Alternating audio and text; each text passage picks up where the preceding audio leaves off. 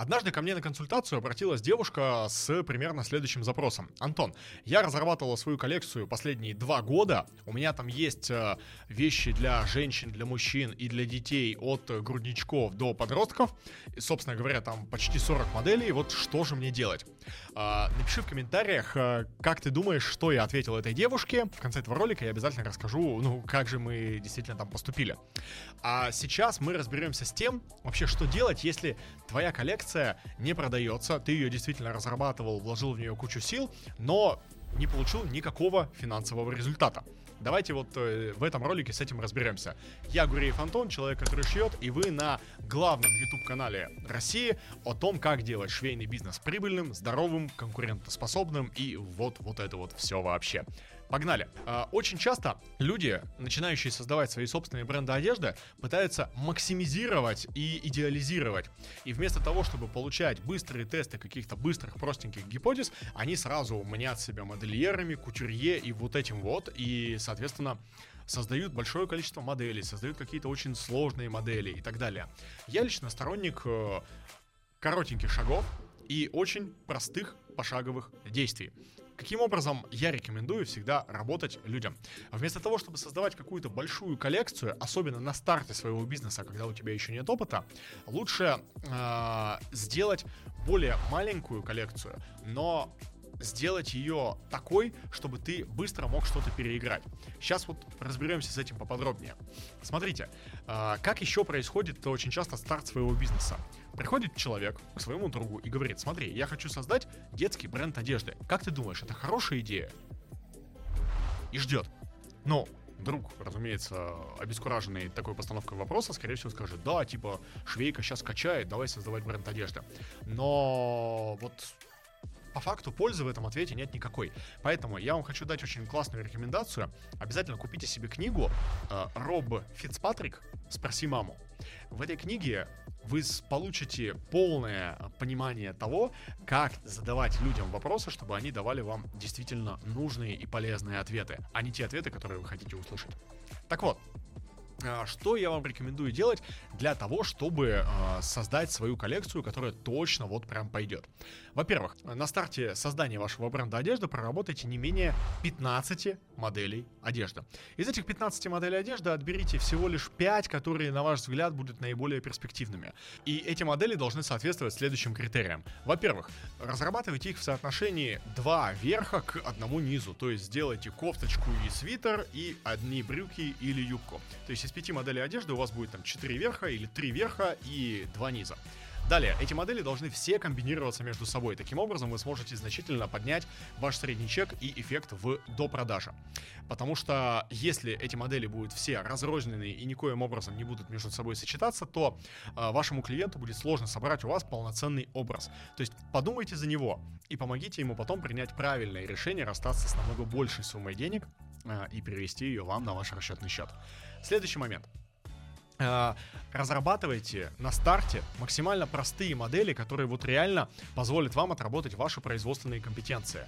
Э, я, конечно, не сторонник того, чтобы вы разрабатывали только самые-самые простые вещи, но еще раз, когда вы только начинаете свой собственный швейный бизнес, вам важно научиться работать с конструкторами, с швейным производством, закупать материалы, и это позволит вам э, спокойненько отработать ваши навыки ведения этого бизнеса, вот именно физические навыки. А, подбирайте те материалы, которые максимально легкодоступны. То есть не нужно искать какие-то суперсложные, лимитированные а, ткани, которые вот только будут у вас. Не надо этого всего делать. Вы в случае если у вас пойдет, не сможете потом ничего масштабировать. Найдите понятные хорошие материалы, сделайте понятную хорошую посадку.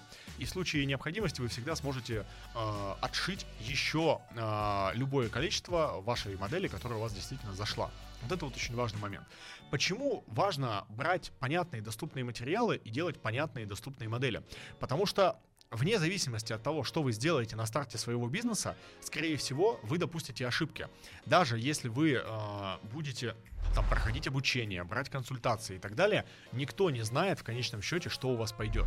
И если вы придете на любое обучение или на любую консультацию, и вам человек скажет, вот это вот стопудово, вот классно, вот делай только вот это, э, скорее всего, человек заблуждается. Потому что как у вас пойдет, как вы будете вести аналитику, а, как вы будете взаимодействовать с аудиторией, какой у вас будет визуал, какие у вас будут посадки, никто не знает.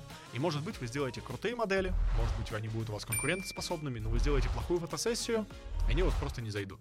Поэтому вам нужно закладывать в первую очередь время и энергию и финансы, разумеется, для того, чтобы в любой момент иметь возможность э, разрабатывать новые модели и тестировать новые гипотезы. В этой связи отлично подходит история с минимизацией объема, собственно, коллекции. Почему? Потому что вместо того, чтобы делать коллекцию сразу для всех и для э, огромный модельный ряд, вы делаете узенькую коллекцию для одной целевой аудитории, для одного сегмента этой целевой аудитории. Э, вы делаете абсолютно понятные простые модели, вы делаете это довольно быстро и, соответственно, минимизируете свои временные затраты на старт. Когда вы поняли, что вы там во что-то не попали, какие-то модели у вас совсем не зашли, вы быстро меняете их на новые, потому что у вас есть уже дорожная карта из тех самых 15 моделей, о которых я говорил ранее, и, соответственно, вы начинаете э, тестировать новые гипотезы. Здесь очень важно, э, процесс теста гипотез не должен останавливаться никогда. В частности, вот э, бренд одежды со средним чеком в 19 тысяч рублей и объемом продаж в 6 миллионов рублей в месяц разрабатывает от 120 до 150 новых моделей в год. Понятно, что там уже есть какие-то базовые силуэты. Понятно, что там уже есть какие-то модели, которые меняются не сильно. Или там одно платье было выпущено прошлой осенью в зеленом цвете, в этой, этой осенью оно выпускается в красном цвете, и это как, вроде как новая модель так или иначе, потому что в нее были внесены какие-то конструктивные доработки. Но вот это вот очень важный момент. Постоянный тест новых продуктовых гипотез. А, если вы работаете на маркетплейсах, то для вас это не так важно. Вашей задачей там является найти одну модель и долбить ее потом в глубину, ну вот для того, чтобы обеспечить максимальный объем продаж именно этой одной модели. Там такая механика работы, там такой, э, такая модель продаж. Но если вы работаете через социальные сети, то ваши тиражи будут маленькими. Скорее всего, вы будете продавать одну модель в тираже не более 300 экземпляров. Там 100, 200, 300, может быть 500 но за счет объема модельного ряда, за счет комбинаторики между этими моделями, за счет работы менеджеров по продажам вы будете получать классные результаты. Вообще, еще больше крутых гипотез о том, как получать крутые результаты э, на старте своего бренда одежды мы даем на нашем обучении по созданию и развитию бренда одежды. Ссылка находится в описании, и это очень крутой и подробный курс, на котором люди делают реально кайфовые результаты и действительно зарабатывают деньги. Обязательно переходите для того, чтобы посмотреть и получить лучшие условия. Так вот, э, что нужно еще сделать для того, чтобы твои э, вещи лучше продавались? Я рекомендую тебе э, в качестве менеджеров по продажам нанимать стилистов, так чтобы эти люди могли из твоих моделей одежды собрать для человека полноценный образ на основании его там цвета, типа на основании его фигуры и так далее. Это позволит тебе существенно поднять средний чек. Еще один очень важный момент.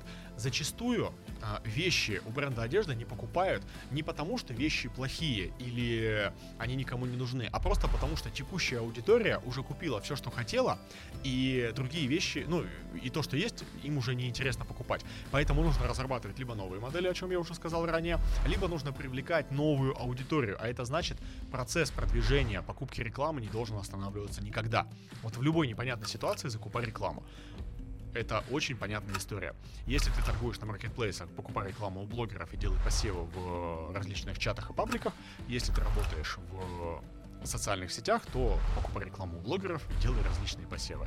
Плюс э, занимайся созданием инфоповодов и пиаром своего бренда. Тоже очень классная, понятная штука. Далее.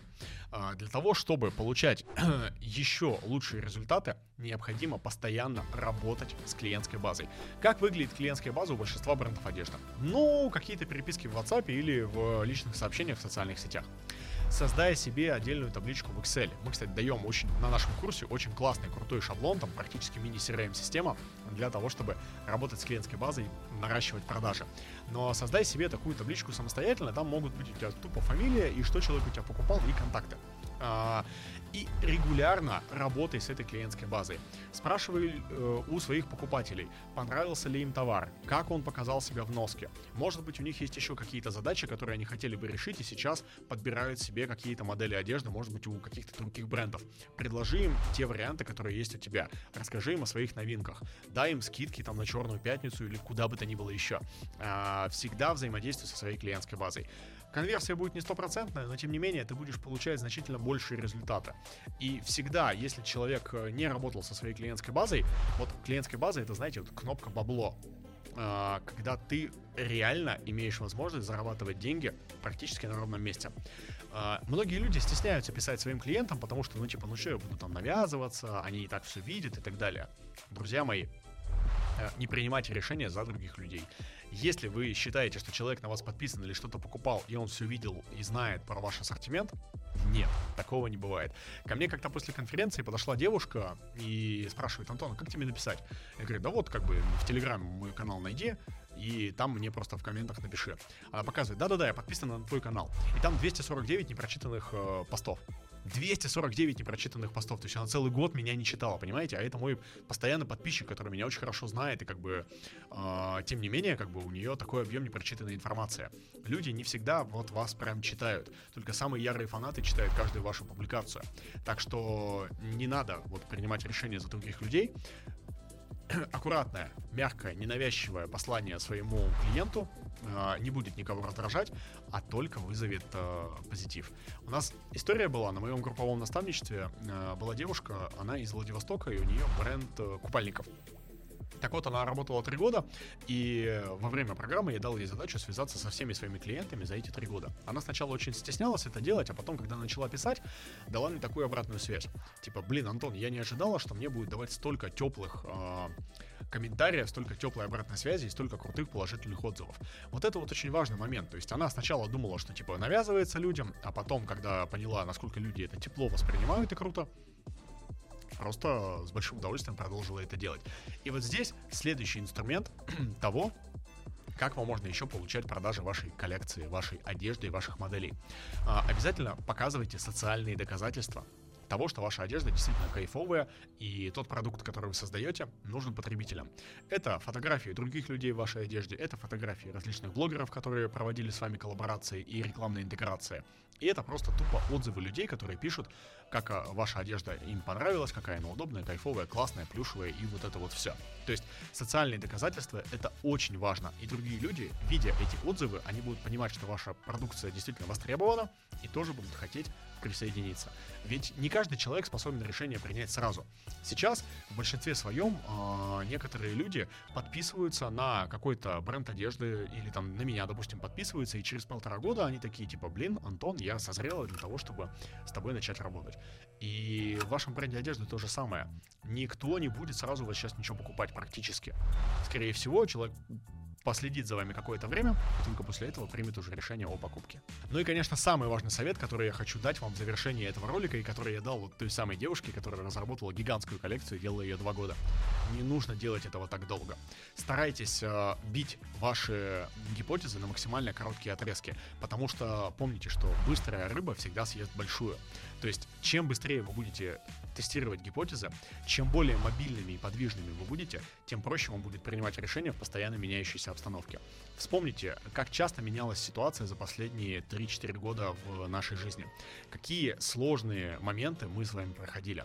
И представьте себе, как тяжело было тяжеловесным э, компаниям принимать какие-то решения мобильность и быстрое тестирование гипотез — это путь к максимальной жизнеспособности вашего бизнеса, особенно на его старте. Так что не допускайте, пожалуйста, ошибок вот той девушки, которая два года разрабатывала свою коллекцию. Делайте быстренько маленькие дропы, продвигайтесь у блогеров, работайте со своей клиентской базой и собирайте полные законченные образы для ваших клиентов. И тогда у вас обязательно будут высокие продажи. Ну и, конечно же, не забывайте подписаться на этот канал, поставить колокольчик, лайк. YouTube это очень сильно любит. И с вами был Грей Антон, человек, который шьет. Здесь все о том, как делать прибыльный, кайфовый швейный бизнес в России. Спасибо вам.